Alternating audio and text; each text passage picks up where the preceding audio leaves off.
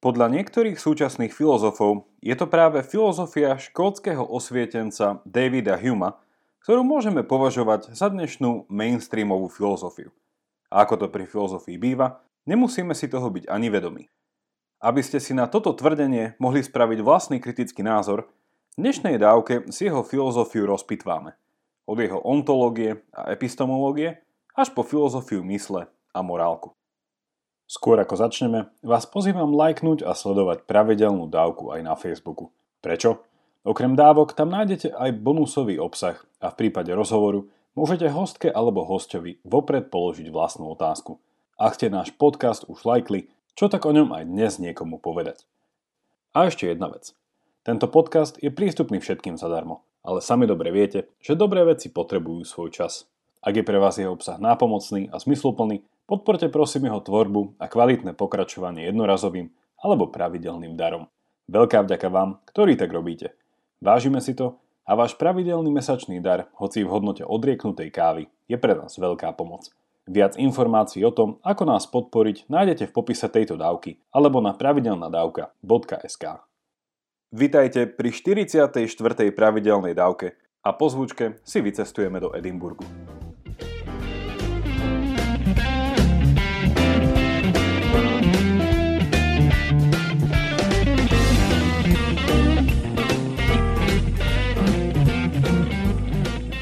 David Hume, ktorý sa narodil v roku 1711 a zomrel v roku 1776, bol filozof škótskeho osvietenstva, ktorý sa narodil, študoval a väčšinu svojho života prežil a dožil v Edimburgu.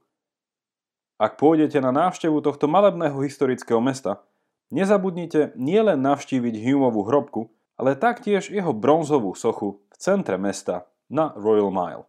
A ak pošúchate jeho palec na nohe, že vraj to prináša šťastie.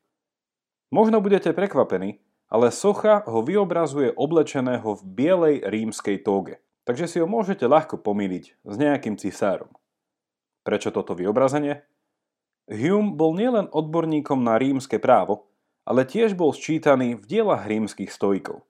Ako to sám priznal, diela autorov ako Cicero či Virgilius mali na formovanie jeho myslenia tak dramatický vplyv, že nebyť ich, možno by sa ako študent práva k filozofii ani nedostal. Pre širší kontext, jedna poznámka na okraj. Okrem Humeovej smrti sa v roku 1776 udeli ešte dve významné veci. Poprvé, bola podpísaná Deklarácia nezávislosti Spojených štátov a po druhé, Adam Smith, morálny filozof a priekopník ekonómie, vydáva svoj magnum opus Bohatstvo národov. Nakoľko bol Hume aj právnik, historik a eseista, z pohľadu filozofie sú dôležité tri jeho diela. Prvé, z roku 1738, Rozprava o ľudskej prirodzenosti. Toto dielo sa skladá z troch kníh a prvá z nich bola preložená aj v češtine, vydaná v roku 2016. Ďalšie dve diela, v roku 1748 Skúmanie o ľudskom rozume a o tri roky neskôr Skúmanie o morálnych princípoch. V oboch sa Hume vrátil k svojim myšlienkam z rozpravy ktoré z časti pozmenil a snažil sa sprístupniť širšiemu publiku. Pokiaľ viem, tieto diela nie sú preložené ani v češtine, ani v slovenčine. Meno Davida Huma nie je pravidelnej dávke nové a priamo už bol spomenutý v 43. dávke v časti o skepticizme. A nepriamo sme sa s jemu podobnými myšlienkami mohli stretnúť v dávke o stoicizme, emotivizme alebo utilitarizme pri morálnom kompase. Vzhľadom na 43. pravidelnú dávku sa tak môžeme právom spýtať, či bol Hume naozaj skeptikom. Krátka odpoveď, nie úplne. Chcel priniesť jasnejšie chápanie ľudskej prirodzenosti, teda toho, čo to znamená byť človekom, a jeho pohľad na ľudskú prirodzenosť bol v jeho dobe nepochybne kontroverzný. Poďme si jeho filozofiu trochu rozpitvať. Začneme takým malým truizmom, že nik nežije vo váku a Hume bol súčasťou tzv. tradície britských sentimentalistov. O čom bola táto tradícia? Írsky filozof Francis Hutcheson, ktorý žil na prelome 17. a 18. storočia, bol jedným z otcov škótskeho osvietenectva a v roku 1729 sa stáva rektorom katedry morálnej filozofii na Glasgowskej univerzite, kde ako prvý vyučuje nie po latinsky, ale po anglicky. Podstatu filozofického sentimentalizmu, ktorého bol Hutcheson jeden z ranných predstaviteľov, je možné opísať následovne. Ako ľudia máme isté vrodené morálne inštinkty, alebo morálny zmysel či sentiment, prostredníctvom ktorého vieme vnímať isté správanie či okolnosti ako morálne alebo nemorálne, vhodné pochvaly alebo hany. Tento morálny sentiment je nám vlastný ako ľudským bytostiam a teda nejde o nejakú racionálno-teologickú nadstavbu vo forme nášho rozumu. A tento, mohli by sme povedať, morálny šiestý zmysel je ukotvený priamo v našej biologickej stavbe, našej fyziológii. Je to práve tento sentiment, na ktorom stojí náš altruizmus a spolupatričnosť, ktoré sú pre prežitie ľudskej komunity tak nevyhnutné. Zjednodušene povedané, Hačasnová filozofia je odpoveďou na egoistickú morálku Tomasa Hobbesa a Bernarda Mandevilla, podľa ktorých ľudský sebazáujem a egoizmus vedie k blahu pre celú spoločnosť. Ak ste nečítali, odporúčam Mandevillovú krátku a klasickú bajku o včelách, ktoré cez vlastné neresti napomáhajú rastu celého úľa. Hume je teda súčasťou tejto tradície britských sentimentalistov. Ale na rozdiel od Hutchesona, ktorý v kalvinistickom duchu túto filozofiu stavia na teologických premisách, Hume sa od nich úplne odstriháva. Teda úplne, nakoľko je to pre stovika možné. Čo tým chcem povedať?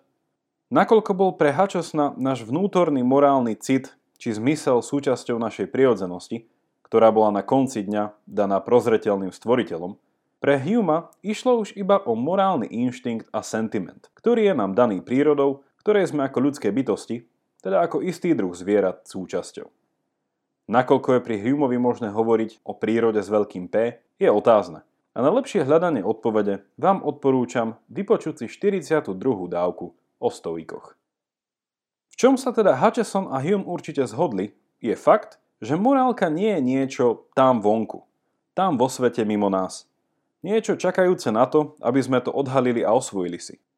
Morálka je zabudovaná v našej ľudskej prirodzenosti, ktorú môžeme chápať ako teologicky, tak aj úplne naturalisticky. Hume tak spadá pod to, čo sa nazýva etický naturalizmus. Pozrime sa teraz bližšie na jeho chápanie človeka. Na to, čo Hume nazval novou vedou o človeku. Hume je empirik čo do ontológie, teda otázok týkajúcich sa ultimátnej povahy sveta, ako aj epistemológie, teda otázok o tom, ako a čo môžeme o svete poznať. A nasleduje tradíciu iných britských empirikov ako John Locke, Francis Bacon alebo George Berkeley. Podľa Huma je naša myseľ, teda naša schopnosť a aktivita poznávania a premýšľania, tvorená výhradne našimi... našimi čím? Určite nie abstraktnými, racionálnymi princípmi, ale zmyslovými vnemami a skúsenosťami. Ak si predstavíte mysel ako plastelinu, svet v nej prostredníctvom našich zmyslov necháva otlačky. A s tými otlačkami, teda kópiami reality, potom mysel pracuje. Svet tak nespoznávame priamo, ale nepriamo. Sprostredkovane cez tieto zmyslové otlačky v nemi. Logicky sa tu ponúka skeptická otázka, Nakoľko sme takýmto spôsobom schopní spoznať svet, teda realitu, ako v skutočnosti je, ak ju máme vždy a nevyhnutne iba sprostredkovanú, akoby z druhej ruky. Hume ale nie je nevyhnutne skeptikom v antickej tradícii radikálneho skepticizmu, o ktorom sme hovorili v 43. dávke. Hume teda nesúhlasí, že žiadne poznanie nie je možné a že žijeme iba v metrixovom svete ilúzií a zdaní. Naopak, jednoducho hovorí, že všetky otázky ontológie a epistemológie sú nevyhnutne zodpovedateľné cez prízmu našej špecifickej, naturalistickej prirodzenosti, na báze ktorej funguje aj naša psychológia, teda naša mysel a náš mentálny svet. Inými slovami, Humeov projekt sa dá opísať ako snaha o psychologizáciu metafyziky.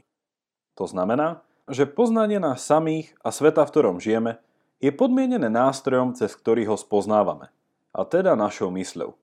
Ak je naša mysel tvorená zmyslovým vnímaním okolia, aj naše poznanie bude na konci dňa zmyslové a tým pádom subjektívne a vnútorné. Rozmeňme si to na drobné a pozrime sa na to, o čom hovoríme, keď hovoríme o poznaní. Poznať niečo znamená poznať príčiny tejto veci, teda získať odpoveď na otázku prečo.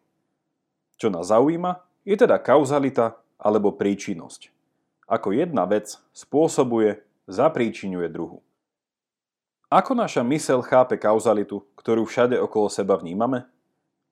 Podľa Huma, naša mysel vníma isté vzorce zmyslových vnemov, ktoré sa dlhodobo opakujú. Príklad. Ak sa nejaké dve veci, ktoré vnímame očami, teda zmyslový vnem, ktorý prichádza cez zrak, dejú často po sebe, naša mysel sa ich naučí vnímať ako príčinu a následok. Hume tu vysvetľuje tzv. zákony asociácie a princíp konštantného spojenia. Kauzalita, teda keď jedna vec spôsobuje druhu, je mentálna asociácia týchto dvoch vecí a je výsledkom ich konštantného, teda stáleho spojenia. Hume používa tento príklad. Ak na biliardovom stole jedna guľa udrie do druhej, túto udalosť v mysli interpretujeme následovne. Prvá guľa je príčinou toho, že druhá sa pohla. Alebo prvá guľa je dôsledkom pohybu tej druhej. Hume svoje vysvetlenie kauzality zakončuje tým, že kauzalita ako taká mimo našej mysle neexistuje. Nejde o nejakú nezávislú silu či duchovný princíp, ktorý na tieto dve gule pôsobí a my toto pôsobenie iba odhaľujeme. Nie. Zdrojom kauzality je naša mysel. A naša mysel, mohli by sme povedať, ju projektuje na veci, ktoré sa okolo nás dejú. Ak som teda hovoril o psychologizácii metafyziky, Inými slovami môžeme hovoriť o tom, že kauzálne vzťahy vo svete sú iba konštruktom našej mysle. A ak sa jedná o medziludské, a teda spoločenské vzťahy, napríklad, že niekto padne na zem a ja túto situáciu vnímam ako morálne zlú, Hume by povedal, že toto morálne chápanie celej tejto situácie je iba náš, v dobrom povedané, spoločenský konštrukt. Ak by celú túto situáciu vnímala bytosť, ktorá má inú, než ľudskú prirodzenosť, napríklad okolo letiaci holub, celej tejto situácii by vôbec nedal tento morálny rozmer a v pohode by si letel bez pristavenia ďalej.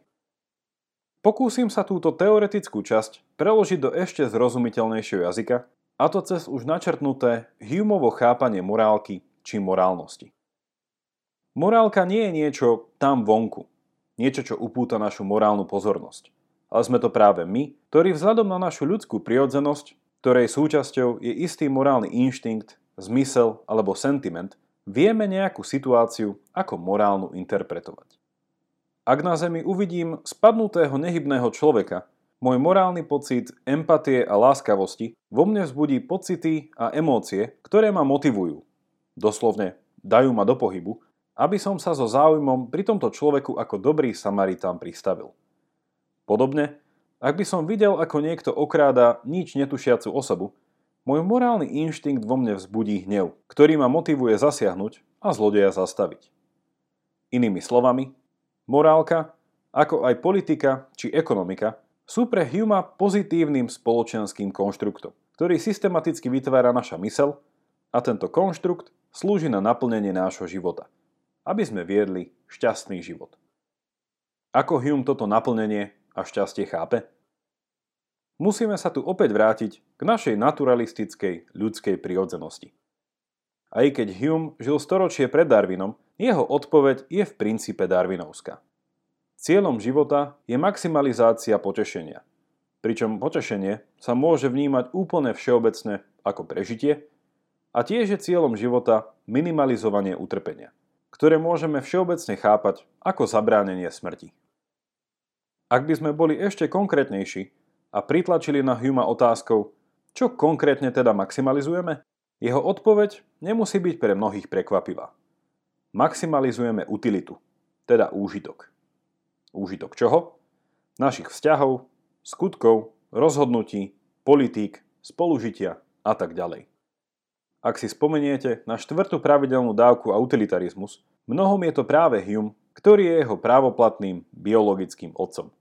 Aj keď tiež treba dodať, že ako sympatizant stoicizmu nezabúda na potrebu budovania cnostného charakteru. V tomto kontexte je vhodné spomenúť, že Hume sa preslávil nasledujúcim výrokom. Rozum je a vždy musí byť otrokom vášny. Alebo môžeme už teraz povedať otrokom morálneho sentimentu. Čo tým myslel? Opäť takmer nič iné ako Darwin storočie po ňom. Ak vnímam ohrozenie života, nerozmýšľam, ale bežím o život. Inými slovami, rozum nestanovuje naše ciele a túžby, teda to, čo chceme urobiť, ale slúži na výber najlepších prostriedkov. Snaha zachrániť si z oči smrti život nie je racionálne rozhodnutie, ale utekať doprava alebo doľava, alebo radšej vyskočiť z lomku sekundy na najbližší strom, už možno áno. Na záver sa tu podsúva otázka, že ak Hume nebol radikálnym skeptikom, zdá sa, že bol určite morálnym relativistom a dokonca emotivistom, o ktorých bola reč v 18. pravidelnej dávke. Či už bol relativistom alebo nie, pravdou je určite fakt, že jeho myšlienky mali vplyv aj na samotného Immanuela Kanta, ktorého údajne prebudili z dogmatických driemot, a tiež na geniálneho, ale často prehliadaného škótskeho osvietenca Tomasa Reeda, ktorý Humeov etický naturalizmus zmieril s tzv. filozofiou zdravého sedliackého rozumu. Na úplný záver iba pripomínam otázku z úvodu. Súhlasili by ste teda s tým, že do veľkej miery je to práve filozofia Davida Huma, ktorá je dnes svetonázorovým mainstreamom? Toľko na dnes. Teším sa na vás opäť v stredu. Majte sa dobre a nech vám to myslí.